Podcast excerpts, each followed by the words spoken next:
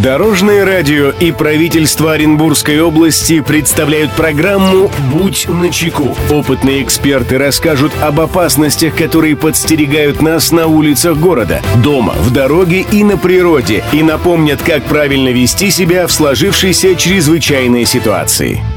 Приветствую всех, кто в пути. С вами Андрей Зайцев, и мы заботимся о вашей безопасности. «Будь начеку».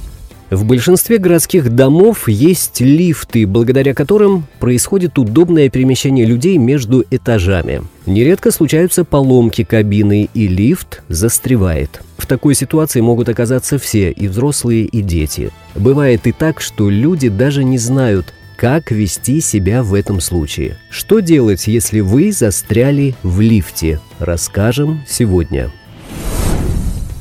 Здравствуйте, Дорожный радио. Мы живем на десятом этаже и часто пользуемся лифтом. Однажды вечером я возвращалась из магазина и застряла, а муж был дома с детьми. Пока ждала специалистов, представила такую себе ситуацию, что, ну, что оказалось в лифте с ребенком, который иногда побаивается подниматься на нем. Подскажите, пожалуйста, что делать, если вдруг случилось так, что мы застряли в лифте с детьми? Спасибо, Дорожное радио. Мнение эксперта. Эту проблему прокомментирует руководитель пресс-службы Главного управления МЧС России по Оренбургской области Татьяна Самойлова.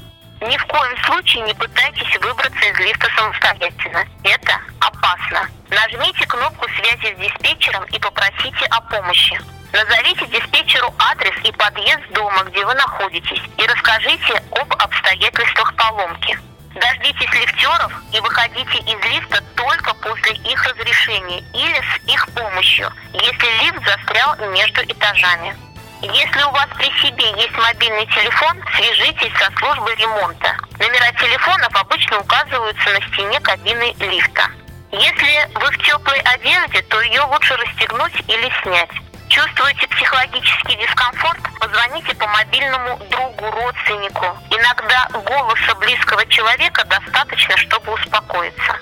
Курить в застрявшем лифте, как, впрочем, и не в застрявшем, нельзя, поскольку неизвестно, сколько придется провести времени в ожидании. Если есть вода, не стоит выпивать ее сразу.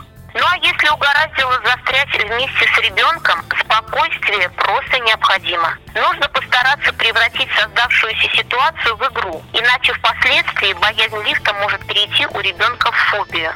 Предложите ему покричать вместе «Ой, мы застряли, помогите!» И весело, и полезно. Вдруг вас услышит кто-то из соседей. Друзья, берегите себя и всегда будьте начеку. Андрей Зайцев. Счастливого пути. «Будь начеку».